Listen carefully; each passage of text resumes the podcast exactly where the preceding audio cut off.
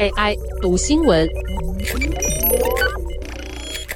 大家早安，我是 Sky。在几年前，艾迪达看起来还有可能挑战 Nike 在全球运动服装界的龙头角色。二零一六年十月，罗斯德接任艾迪达执行长，在他领导的三年间，艾迪达的营收剧增，成长了百分之三十左右。艾迪达在二零一三年以利润丰厚的合约签下了美国饶舌歌手肯伊·威斯特，和他合作设计的运动鞋款让公司赚大钱。直到二零二一年为止，和肯爷合作的 Yeezy 系列总销售额占艾迪达鞋类销售总额的百分之十二。同年八月，艾迪达公司的市值也达到六百七十亿欧元，是五年前的两倍以上。但现在的艾迪达看起来就是一个失败者。二零二二年最后三个月的收益和去年同期相比还算勉强持平。公司公布的季度经营亏损高达七亿两千四百万欧元，这样的表现已经远远落后 Nike 了。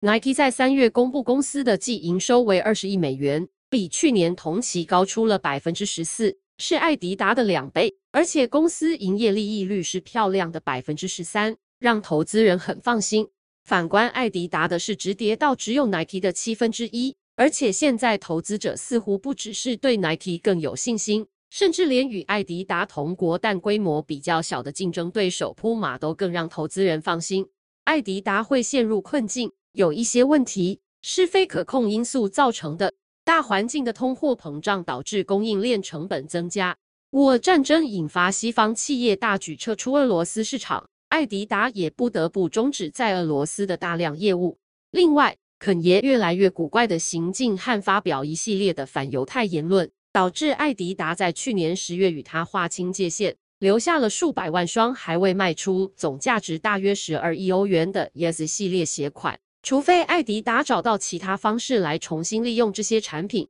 否则他们恐怕会在二零二三年面临三十年来首次的年度亏损。亏损金额将高达七亿欧元，而欧美经济衰退的黯淡前景和中国经济复苏的不确定性，又是艾迪达要面对的另一个大麻烦。然而，运气不好并不是一切的原因。罗斯德先生对于效率和成本的注重，虽然在某些层面上受到欢迎，但也伴随着相应的代价。艾迪达没有善待零售商合作伙伴，而是侧重透过直营门市直接将商品卖给消费者。他还轻视了创新上的投资。纽伦堡理工学院的里德穆勒表示，罗斯德先生本来应该可以成为一名优秀的财务长，他却反而成了血淋淋的例子，告诉大家让错的人位居高位会怎么样。艾迪达的董事会认为，他们现在已经找到了合适的人选，也就是在今年初才接任执行长一职的古尔登。这位来自挪威的前职业足球员，